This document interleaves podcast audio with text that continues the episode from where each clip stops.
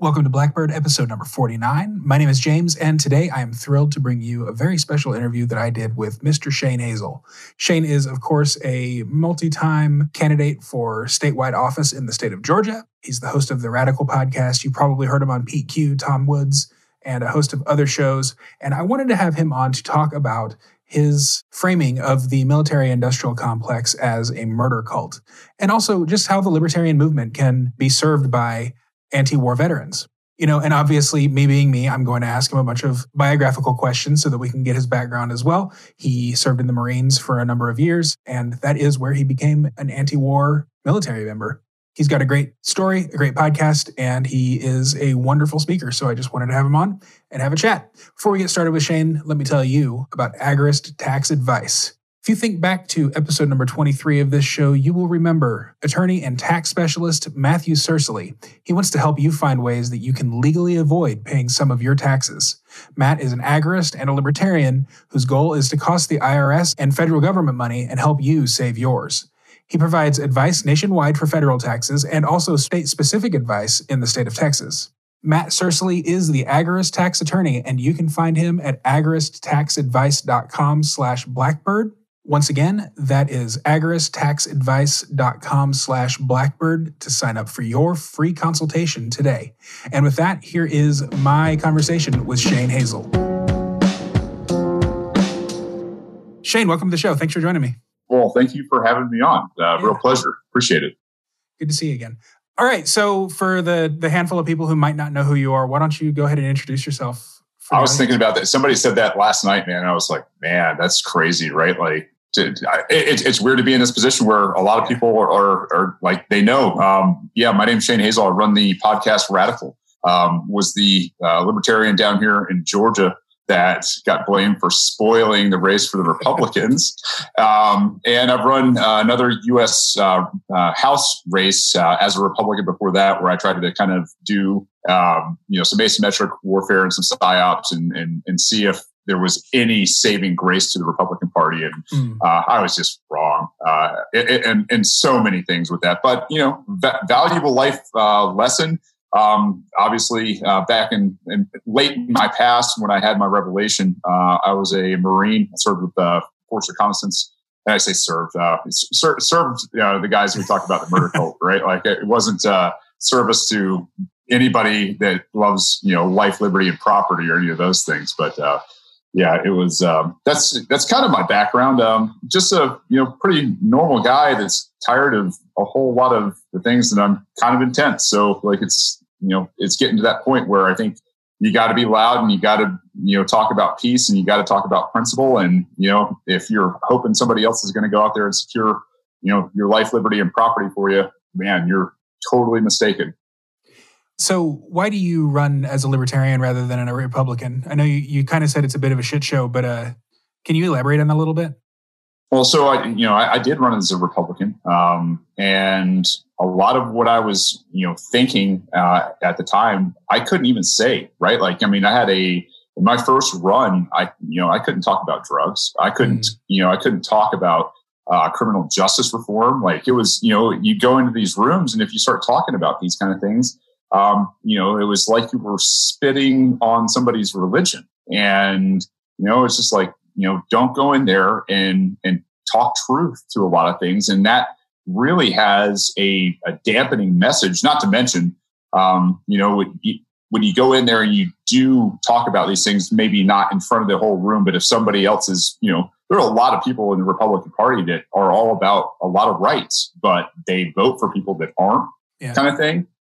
So you have these great conversations and you make great, headway with these people. But as soon as you get to more of the quote unquote leadership, man, it goes south fast, right? I mean, it's like, oh man, you can't do that. You can't talk about this. The whole, kind of this buffer around it in the political industry, really, it tells you what you can and cannot do to be successful. And if you touch those, the third rails, right, is what they call them for a reason. It's like, boy, get ready, and those parties, if you don't stay within those bounds, you're going to be a nobody. Like, you're going to be this person that they stab in the back, that they hate, that they talk about, that they, call names and everything else, and, do everything in their power to not only dissuade you, but to, to really dishearten, right? And I mean, I always talk about, Democrats, so they'll just come up and knife you right in the stomach.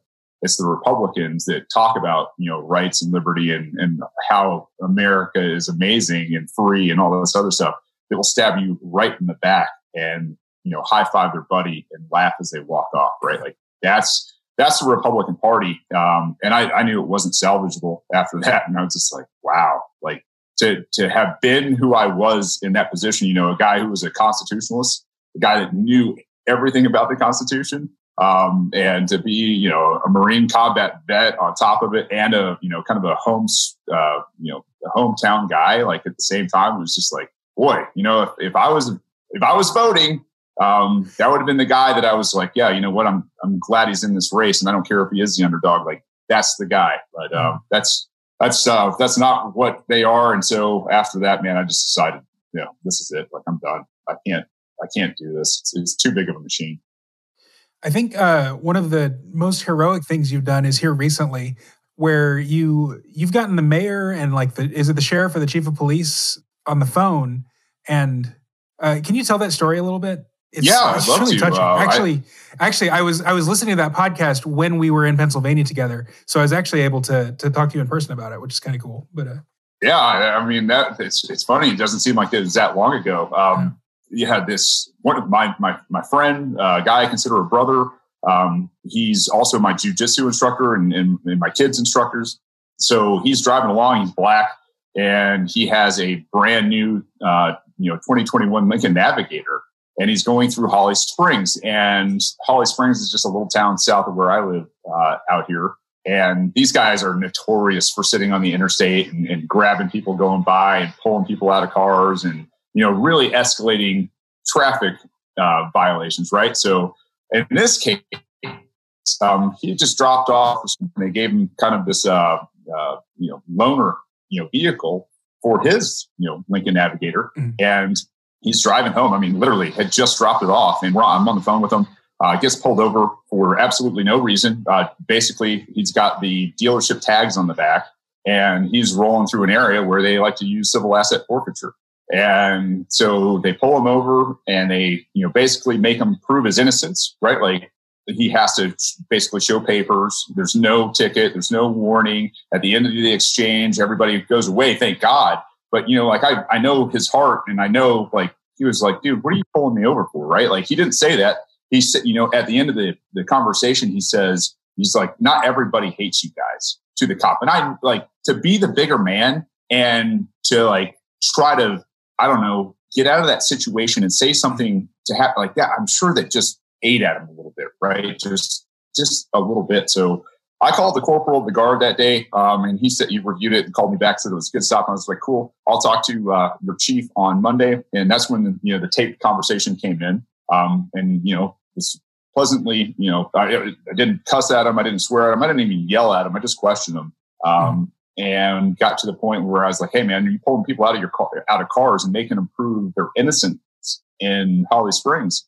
He's like, you're not going to talk about, my officers like this. You're not going to disrespect us. And then he hung up on me after about, 10 minutes for the conversation. So I went and got in touch with the mayor and told him that if he doesn't at least sit down and have a conversation about, pulling people over and making them prove their innocence and exercising civil asset forfeiture, that I was going to bring my entire audience and everybody else that I could bring and mobilize to his doorstep. And on top of it, was going to request a grand jury, because this is this kind of stuff that's got us, that's where I'm at. I'm just like, all right, the fight's local. And if you can have these fights with your, and really a fight, if you can get to a mayor, you can get to your sheriffs, and you can have these conversations and spell it out for them, even within constitutional language, mm-hmm. Right? It's very easy to start maybe making some headway. And so they're actually reviewing a proclamation that I wrote that basically lists why this is unconstitutional, first and foremost. And now we're looking at, repealing civil asset forfeiture within Holly Springs so that they will never exercise civil asset forfeiture ever again. And, to be on the verge of something like that where we can replicate it and grab the other mayors within, our Cherokee County up here and the sheriff and just start to work and chip away at these things through the executive. It's just, I don't know. It makes a ton of sense to be able to do that kind of thing in this time where, things are crazy. And I think people see it, and it's, it's just de-escalation. Hey, it's an easy sell. You guys and your officers, the guy that died a couple weeks ago, that didn't have to happen. And we're not a better community because your officer died and that kid over there died because you guys escalated the situation. It was completely preventable. So, to have this hot iron right now and be talking about peace and bringing the community together, I think it's starting to happen a little bit. And I've kind of been in this gray zone for a while, but I'm starting to lean back into that, this optimistic area again, because I think people are fighting out of the prison now. I think so too. And lots of different areas. Do you think that you were able to get through to the chief and the mayor because of your profile as a Senate candidate, or was it, is that just something people can do in a small town? I think if you if you've been there for a while, you probably got a really good chance of being able to do that. I think it's being able to mobilize large groups of very, very strong people. And I don't mean it just numbers and money. What I'm talking about is this is the community. This is, he's a jiu-jitsu instructor. He's created this, this community within our community that doesn't know, divide, right? We're family. Our kids roll together. We roll together. We spend, holidays together. We spend birthdays together. We're a family, and that's a family full of people that can murder you, right? And I don't mean that, but literally if you go to a jiu-jitsu tournament, right? You've got a room full of black belts and jiu-jitsu black belts. I mean, they can straight up, and everybody is super well behaved. They're just super polite, but at the core, man, those people are warriors. And to bring veterans and all that kind of stuff together into this push of say, hey, we're real peaceful people, but you got to leave us alone, right? This isn't what you're supposed to be doing, and you're going to piss off the wrong people. And we're literally really, really asking you, please leave us alone because we don't want this to escalate further. And I think that really, at the end of the day, if a bully thinks he's going to get hit in the mouth, he's a lot less likely to pick on people. Mm-hmm. Have you considered running for sheriff or some other local office? I think, it's probably always been the long term. I think that's the office that I actually want to win. Yeah. Right. I don't see, the inroads in terms of power and a seat at the federal level. Maybe not even at the state level, running for governor, but, to one day be able to scale back into my community that I've maybe helped, push some proclamations through for liberty, and then go, who the guy behind that was? That was him. So when it comes time to running for mayor or sheriff or something like that, it's maybe kind of a slam dunk. And that's when you really start to, be able to influence maybe the sheriffs around you, the mayors around you, maybe an entire region. And so that's, I think what I've got planned in my head one day is going to work. But it's a process, We'll see. That's really cool. That actually gave me goosebumps. I think sheriff's the most important elected position for libertarians, in my opinion. I got that from Jason Stapleton years and years ago. He used to talk about that all the time. Yeah. All right. Well, let's switch gears. So what's the murder cult? Oh man. So this gets misconstrued a lot. So I appreciate the opportunity to sit here and actually define what it is.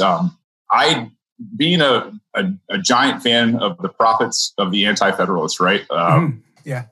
They open up with the first, 3, 4, 5 Anti-Federalist papers, and they talk about the aristocratic combination and how, the Constitution was a coup of the United States by the aristocratically connected, the banks, the corporations, the government, so that they can, really control and print on top of that. So when you look at, this is the top echelon of the greatest industries, including government, that there possibly is. So it's your cabal. It's this unholy alliance where they, you know, have monopolized force and use it to their advantage over regular people. And, you know, it's got, I define it as a cult because it's got all the trappings of religion. You know, we have sacred documents in terms of the Constitution and the Bill of Rights. We have, you know, a clergy. We have, you know, saints, and we have, you know, people, the lords and, you know, the commoners and all this kind of stuff. And you've got sacrifice, like, no kidding, human sacrifice on top of everything. And it's just, you know, you've got symbols like the flag, and you've got mantras, and you've got chants, and you've got this entire, you know, quote unquote moral system based around a monopoly of force that says you owe us allegiance, you know. And they, you know, it's the craziest thing in the world. I mean, in 2021, that people can't just sit there and take a step back from the Democrat-Republican debate and go, oh yeah, we got bigger problems, right? Like it's pretty evident that, you know, it's not just these guys, and it's not just, you know, this group or that group. Like it was, I didn't think aristocratic combination went far enough because of the slaughter of innocent life around the planet, and even here in the United States. I mean, to have a prison population, I think, topping 2 million now, being the most incarcerated, you know, free country on Earth. It's kind of a bizarro land. I was thinking about it driving home this, you know, tonight. I was just like, man, things feel weird right now, man. And it's because there's more of their control than we've ever seen. I saw a chart the other day, and it, you know, I mean, it's a meme, but it's put out by Police the Police, so it's probably pretty accurate, showing the difference between the budgets for like the NYPD and the LAPD and the Chicago PD, like all these big cities' police departments, and like the entire armies of these tens of millions of population countries. Like a NYPD has a $6 billion budget. The military of Vietnam has a $5.5 billion budget. It's just such an outsized difference. It's insane. So why murder cult? That's so provocative. It's the most accurate description I've got, right? Like, I mean, these guys literally murder people, and it's democide. It's not just like ones and twos. Sure, they get their ones and twos, and they, you know, the criminal justice system being what it is with qualified immunity and everything else, like, they're not going to stand trial. And if they do, you know, if it's a highly publicized, you know, case, you know, maybe 1 in 100 will actually, and maybe not even that, but, you know, being fair is like maybe 1 in 100 will see the inside of a jail cell and at a reduced sentence. It's just, it's gotten to the point where, you know, the police have become, you know, judge, jury, and executioner. They, you know, and the thing is it's like, it's not like the rank and file is necessarily the blame, kind of like the military, because, you know, if you've never heard the ideas and the principles of liberty, and you've just been indoctrinated your entire life since the age you were 5, it's, you know, this, you've got this kind of this hangover of America is star-spangly awesome, and I think you're probably questioning it at this point. I think, you know, that's why spousal abuse and all that kind of stuff in terms of the executive branch is, you know, through the roof. It's why suicides are through the roof. You know, it's all of those things. But yeah, murder cult was just the most accurate description that I could possibly give these people, and kind of stuck. You know, I'm not trying to be provocative. I'm just trying to be accurate. It feels like America as a culture, I mean, from the Puritans on, has always had a fascination with death and like just really, really violent, punitive measures, whether it's against, you know, your local criminal or against Saddam Hussein's people. Where do you think that comes from? That is a great question. I think it comes from a lack of empathy, a lack of patience, a lack of, you know, positive communication. And, you know, there is evil in the world. I don't know what it is, but a lot of times, you know, very narcissistic people are actually very good at talking, right? Because they talk more. And the thing is, you know, is once they get a little bit of power at that point, things start to slip out of control. They make, you know, some sort of justification for the use of force or stealing or whatever the case is. And man, by the end of it, you know, you've got somebody who's justifying, you know, sticking needles in people or, you know, taking them and throw them in a cage or kill them because they got a plant or whatever. You know, it's like there's a billion cases out there why people have been either harassed or caged or killed. And, you know, what's the old saying is like, there's no law too petty that the government won't take your life for it. And a lot of those are instituted by banks. A lot of them are instituted by corporations, you know, that are paying, you know, to have legislation and bureaucracy pass for their advantage over their competition. Do you think that things are getting better from a violence standpoint, maybe a state-imposed violence standpoint, or are they getting worse?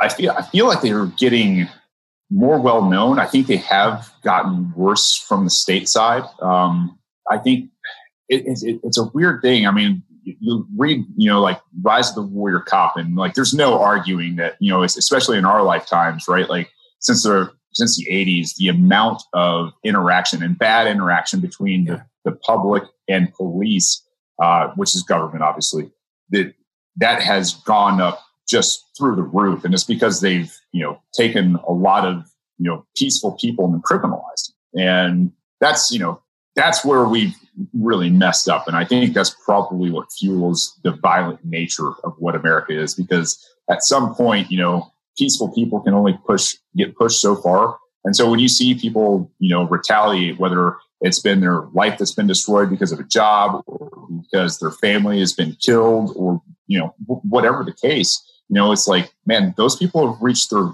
last straw. They've been, you know, probably used and abused one too many times by this. And that's, you know, that's getting more and more common just because of the amount of bureaucracy that there is. Yeah. You know, L.B. Muniz, I don't know if you're familiar with him or not, but he was a recent guest on the show, many-time guest on the show, actually. And he pointed out that he's a traveling salesman. And when he's been driving around the country, and particularly in the Midwest, which is kind of his territory, he's noticed that flags are changing. People no longer have American flags on their bumpers. Now they have, you know, Gadsden flags and Thin Blue Lives flags and sometimes rainbow flags and stuff. A lot of times it's a Thin Blue Line and a Gadsden flag. Yeah, and the fucking it's not Predator. What's the name of that? Oh, the mask? Punisher. Punisher. Yeah. Jesus. They're usually cops. What do you other than the obvious, you know, contradictions between "Don't tread on me" and also "tread on me harder." Tread on me. Right. What do you make of that? The kind of tribalism, right? Yeah. Like we're getting backed into corners, man. We're finding our own. You know, there's the Bibbulu flag for us. A lot of times, it's got some versions out there. There's the anarchy flag. There's, you know, the black and yellow. You know, that. You see even Antifa, you know, they've got their own flag as well. It's, what's happening is, you know, we're in the middle of a revolution. And, you know, until, you know, last night somebody pointed it out to me, I was kind of like, this could go sideways pretty fast. And especially when, you know, people start to go, oh, we can't come in there and we can't do those things. And we're also switching money at the same time into like things like crypto. That's when things happen. I mean, I was just actually reading Federalist Paper or Anti-Federalist Paper number 37 the other night, and they're like, basically, warning, warning, warning. When you switch currencies, a lot of times that is followed by civil war. Oh. And yeah, I mean, like these guys, you know, they've nailed it a million times. So it's just sitting there going like, hey guys, try peace for as long as absolutely possible. But yeah. I think we're backing into our tribal corners, man, where we feel comfortable, where our culture is honored and we can, you know, we think we can live in peace, basically. I think it's kind of where we're at. But I think there are a lot of communities out there that are, you know, ready, prepared, and almost chomping at the bit to go kinetic. Which, boy, I'll tell you what, if there's anything I have to say to anybody out there that's thinking about going kinetic, is don't. That's what the state wants. And as soon as you go kinetic, that removes this buffer that we have, that, you know, time equals distance and distance equals safety kind of deal, is what you're kind of taught in the Marine Corps. Mm-hmm. And so the idea is, hey, stay peaceful. You know, if you stay peaceful, it gives you more time, and that equals, you know, more safety for us to try to at least up our numbers in that amount of time, or unite with other tribes that are saying, hey, you know, like we see what you're saying. And the last thing that we can have as an all-powerful, central government. Do you think there's hope of getting out of this nonviolently? I think there is, for the most part. And I gotta hope that there is. Like right now, I think what you're seeing, and this is where I changed my mind to last night a little bit, is, this has always been a prison. This country has always been a prison for most people, one way or another. Whether it's through debt or through school or whatever the case is, it's just you live and you serve other people's interests and you pay other people that have not contributed a damn thing to, your success in life or your life, liberty, and property. And, any culture or people or tribes or anything like that, that's kind of a place where, you have to kind of qualify it as a prison type of country. And so I think what you're seeing now is a lot of people, very much led by libertarians going, hey, we found the exit. We got it. We know we can do this, and you guys want to come with us? Like we're the people that are putting out a hand right now, saying we've got the key, and there's enough of us that if we rush out of here right now, we got this thing. You just got to be brave enough to take that first step, and then take another, and another, and another. And it comes with education, which obviously doesn't happen overnight. But I think as you get through kind of the bell curve. Early adopters, and then you got your wave that comes at the onset of that sloping up to the top of that bell curve. I think we're rapidly getting out of the early adopter stage now, and I think what we're getting is more or less the masses are starting to see what's going on. So, do you think all the infighting that we're seeing is a symptom of that inside the LP? Well, sort of the LP versus Agorist versus Phil Bishop's kind of resurrection of the Rothbardian strategy, all of that. Yeah, it is growing. It is. We are seeing the better ideas rise to the top, where you can be consistent across the board, right? And that's really what it's about: are your principles consistent all the way across the board? And if they are, I don't care if you're Phil Bishop or Eric Brakey or Tom Woods or Dave Smith, right? Like. At the end of the day, like if you're fighting and you're working for liberty, I'm cool with whatever you're doing, because you're talking to somebody that you think you can talk to.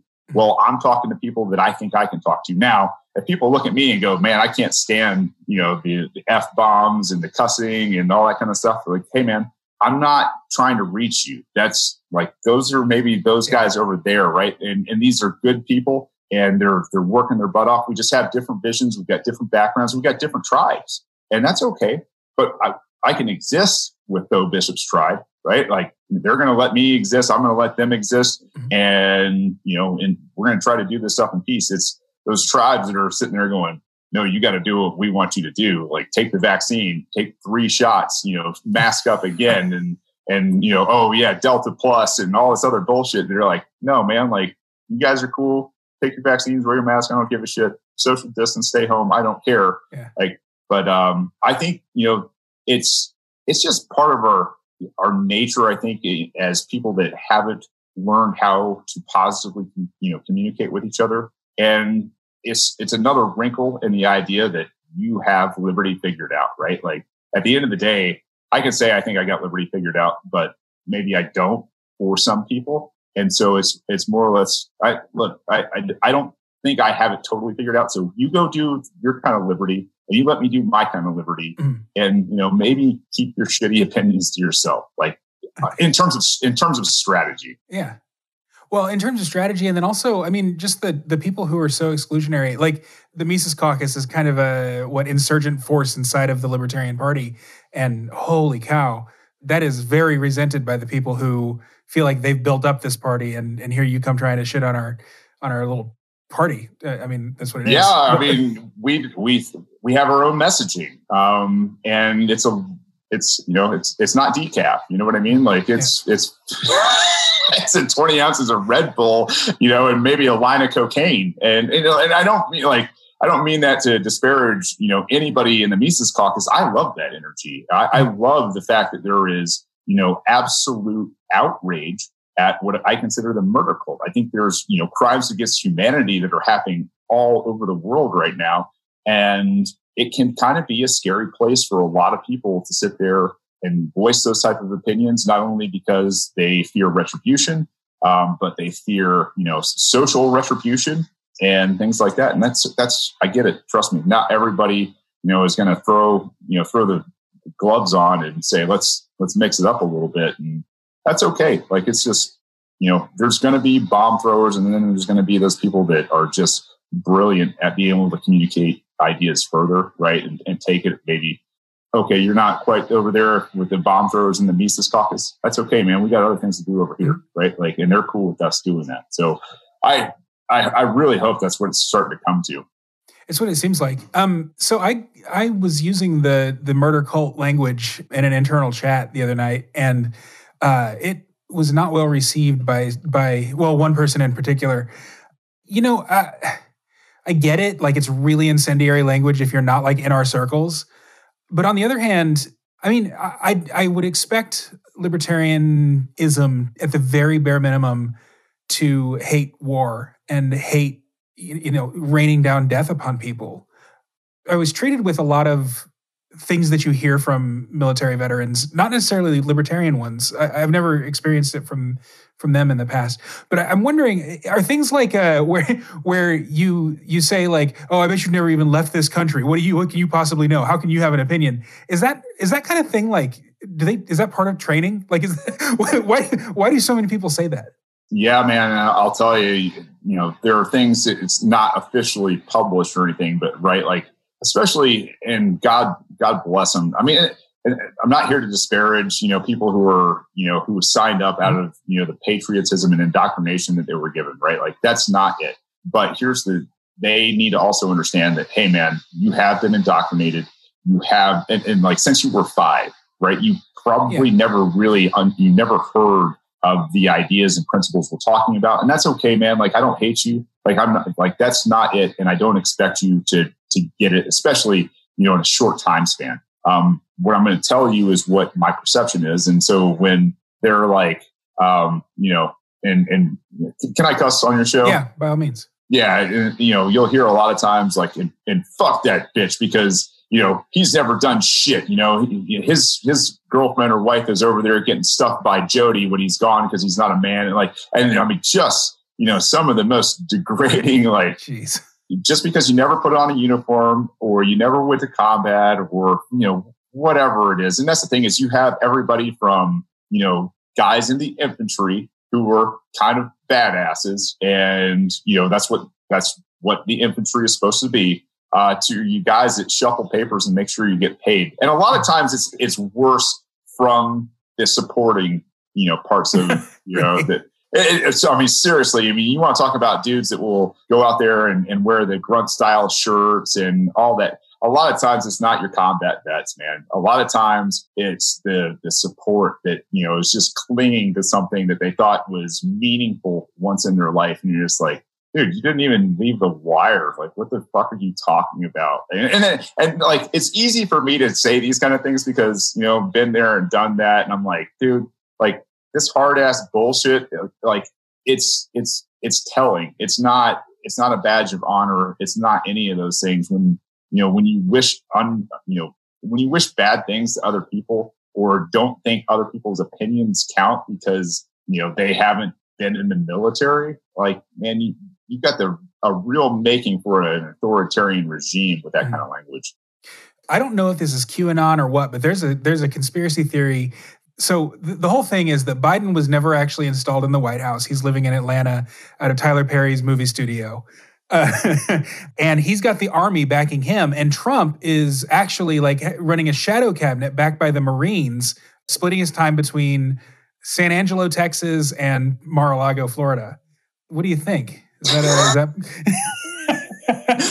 I love, and here's the thing is, like, I wish they made movies as, like if they took the plots of QAnon and they made movies, they'd be fantastic movies, right? Like, I mean, it's so much good, conspiracy theory. And I'll tell you what, people that don't like conspiracy theories, man, like, I don't know, like I love conspiracy theories just because it's kind of a fun exercise, right? You're like, could it happen? Yeah, maybe, right? But no, I don't know, man. Like, here's the thing. And like my prediction is, I think Trump was a New York Democrat. I think he always was a New York Democrat. When you look at his actions, the fact that he's got all the red-blooded truckers and, patriots and, the cops and everybody else just going, yeah, man, this guy's a Republican. This is his Republican. You're like, dude, that guy's a New York Democrat. What the fuck are you talking about? He's pro spying. He's anti-gun. He put Fauci in charge forever. He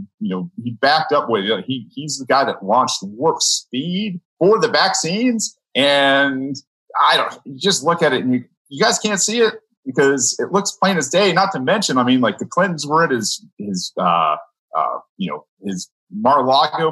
place, joking around. They've got their arms around each other's wives. It looks like at one point that, Donald Trump had slapped, Bill Clinton in the dick in one of those pictures. He says, my game, or something like these guys go back. They've got a history, and you don't invite people like the Clinton if you with them. And they're all tied to Jeff Epstein. And, they're all tied to people like Oprah Winfrey and who are the dudes over there?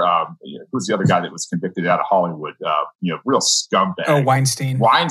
Yeah. Right? These people are sick, gross people that are all the same thing. And I don't think they give the keys to the White House to somebody they don't want in the White House. It's kind of where I'm at.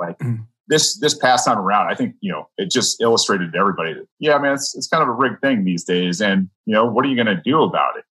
I think that's kind of, that was the goad, right? They tried to get people to actually really do something. And maybe they thought that, January 6th was going or supposed to be that day where they did something and they couldn't provoke it then. And I think they're desperate, I call people terrorists now and just like, wow, what? Yeah. I don't think it's a coincidence that Trump was the biggest star on television when Jeff Zucker was running NBC. And then lo and behold, Jeff Zucker takes over CNN and all of a sudden Trump's the biggest star on television again. It just so happens to be on the news and not on an entertainment channel. Yeah. That's, and here's the other thing is he gets kicked off of Twitter. Maybe he's tired of Twitter, man. I hate Twitter. Are you going to suspend me from Twitter? You just made my life so much easier. I would make so much more money if I wasn't spending hours a day on Twitter. Man, you're not kidding. I don't know if I want to take this to how can libertarians better relate with veterans or how can veterans better be libertarians? Yeah, why don't you riff on that? What can I, a non-vet, do to bring more vets into the party or the movement? I'll tell you what, man, it's a proud tribe. Maybe too proud. And I will say that, as a guy that was a vet, it's a rough pill to be like, yeah, man, I maybe did some really horrible shit that I'm never going to forget. And they can't take it, right? They won't take it. They especially won't take it from a civilian, I noticed. Yeah. Indoctrination reasons. Right. And so maybe point them to guys that, and say, hey, maybe go have a conversation with this dude. Cause I'll tell you right now, I've whacked the hornet's nest of status veterans multiple times. I've gotten docs over the past week. It is insane. Some of the hate in the thing is they're very directed. A lot of them are retired. They've got pensions. So they got a lot of time on Twitter. They're pissed off about everything right now. And, they've got skill sets. So, it's one of those things where be careful in what you're doing, because they also have, a lot of them have a capacity for violence, right? And these guys they're done. I think everybody is just kind of about to that point where they're like, you got to stop, you got to leave us alone. And status veterans, brother, it is a very, very weird place now. If people are open to ideas, I don't know, man. It worked for me. It was John Taylor Gatto opened my eyes to the idea that I'd at least been indoctrinated. I was ready for that, to take that pill. And after I took that one, it was just try to find a life raft somewhere, try to find some purchase, some sort of reality, out there and keep, pushing, keep searching and stop believing everything that I was told. So maybe that's it is maybe some John Taylor Gatto. Yeah, I know that's kind of Shane Hazel's greatest hits, but talk about John Taylor Gatto. What does he talk about, and how did his book end up on your bunk in a Marine tent or whatever Marines sleep in. I don't even know. Yeah, well, it was a tent. Yeah, it was a tent on the Mech in Fallujah. So when we go and train and everything else, like our little platoon and most of the company is just very avid readers. This is before internet and all that kind of stuff. You know, for the, like on your phone anyway. And so when you went places, you had a lot of downtime. And during that time, the team leaders, through tradition, were like, you're going to read books. You're going to bring something with you. You're going to learn either Marine Corps manuals or you can read something and, you know, maybe even pass it around. So between deployments and through training and everything else where you're deployed away from either the barracks or your home life or whatever the case is, you know, you come across guys that are extremely well-read. Right, guys have fantastic philosophical, you know, conversations, share, you know, great books, whether it's, you know, like John Taylor Gatto, for instance, or, you know, books on war, or just anything that, you know, piques their interest. And sometimes a book will catch fire inside of a platoon, right? It's like, people are like, dude, have you read this? Or, no, man.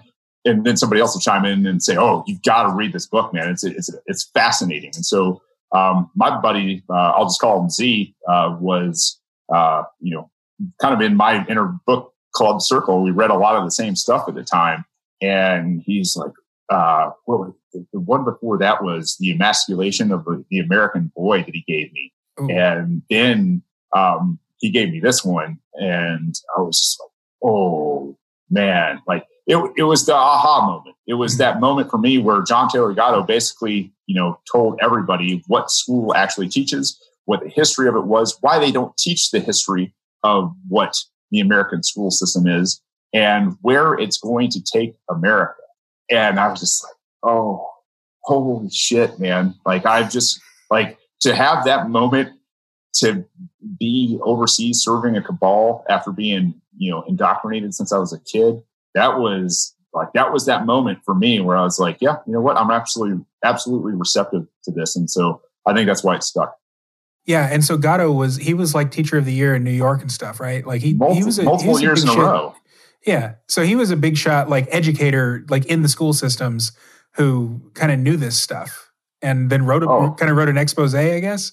30 years. And he wrote multiple books. And the thing is you don't get to be teacher of the year from the faculty. You get to be teacher of the year from the students.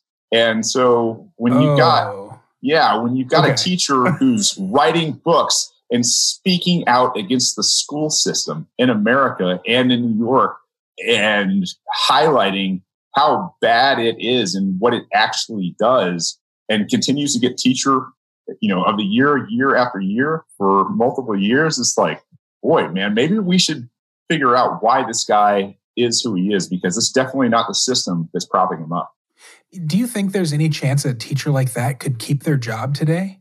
Oh man, I don't know. I don't, cancel culture being what it is, the system being what it is. I don't know. Maybe not. Teachers unions, I mean, man, the teachers unions are single-handedly keeping kids out of school right now. Like, I mean, that's like one of the most powerful forces in American culture right now. That's insane. Wow. And thank God they are, right? So that's a weird thing in America right now. Like, you know, the murder cult indoctrination youth camps, right?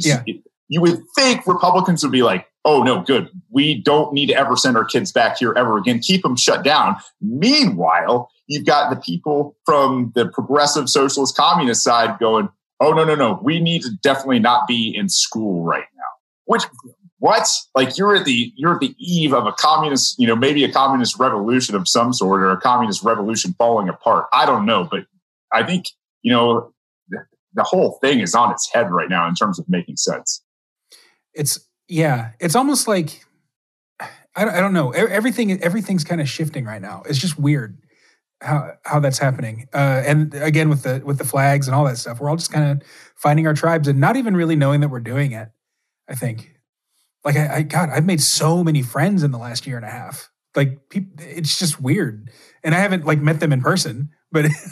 but when you do, you're like, oh, these are my people. Yeah, like, we've been talking ongoing conversations for a year and a half. Like, you know, I mean, we're all going to kind of descend on Orlando at Tom Woods' 2000th thing. And like, shh, don't tell anybody. Yeah. I know.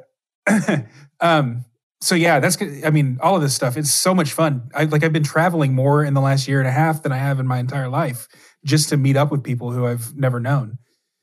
So I guess that's one good thing to come out of all this. One bad thing to come out of all of this, though, is, the vaccine passports that de Blasio's enacting and all of that stuff. I asked you earlier if you think that we can get out of this nonviolently. And I don't even think that they're relying on overt violence anymore. Michael Rechtenwald talks about the Google archipelago, where they, they don't even need gulags. They can just cancel your Twitter account and you're silenced. Do you think that this kind of soft fascism has a future, or are we going to overtake it somehow? No, I think the blockchain is here to save us, honestly. Nice. And I really see that as just this giant hole in their whole plan. As people have to get smart on blockchain, they're going to get smart on blockchain. And I've talked to a lot of libertarians out there. The idea of this system called Hive that's coming. It's not quite mature yet, but it's it's a bunch of different platforms based on blockchain that are together, and that's immutable social media. It's immutable community, and they'd have to shut the entire internet down to shut them down. So, nice. To have that as our way out to communicate, to understand the value of maybe a cryptocurrency or multiple cryptocurrencies or things like that. This is going to be, I think, where the plan really falls apart, on top of the fact that America's got about 500 million guns that we talk about. And I think there's probably another 500 million guns we don't talk about. And if you look around the world right now, America is quote unquote the freest place on earth because they know they can't get away with this shit yet. And not to mention all the heavy equipment and all the bad, that comes from, quote unquote service to the country. You got a lot of dudes with a lot of experience right now that are real pissed off at, the system and the government. And boy, the last people I want to fight are these battle hardened, very pissed off people that have said, no, screw it. You know what? It's time to actually fight for liberty and justice and everything that we were told as kids, that's coming. If they don't stop and they don't leave us alone, at some point, it's not what I want to see, but it's a good deterrent in the meantime. Just kind of as a quick aside, but related to what you were just saying, I actually was just on a call today with an admissions person at Kingsland University.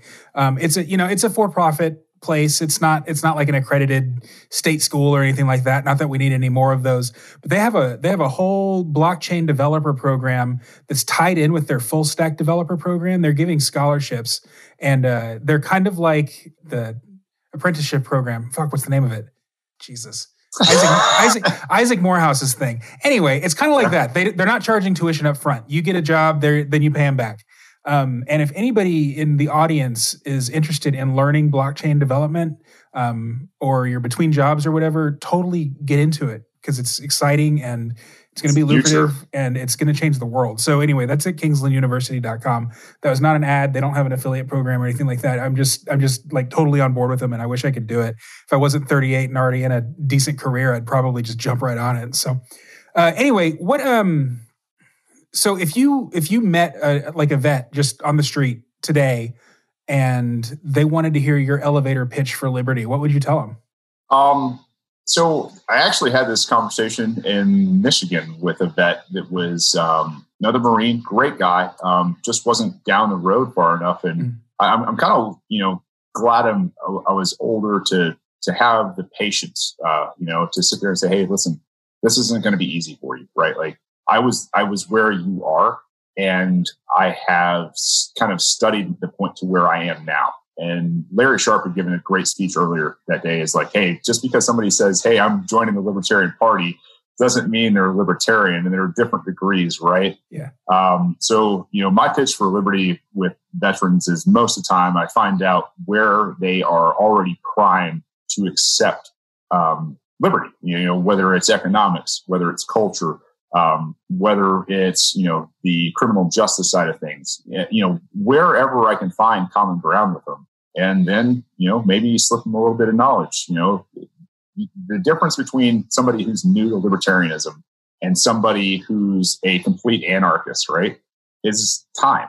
It's study. It's diving into places that they never talked about or never wanted you to find, and questioning everything that you possibly can after you figure out, like, oh shit, it's all a lie. Like, it's okay. So if it's all a lie, then what's the truth? Like, you just have to get the hungry pursue learning again. And that's, you know, sometimes the hardest part. One of the things I talk about, you know, a lot of times is just, you know, sharing your story with them.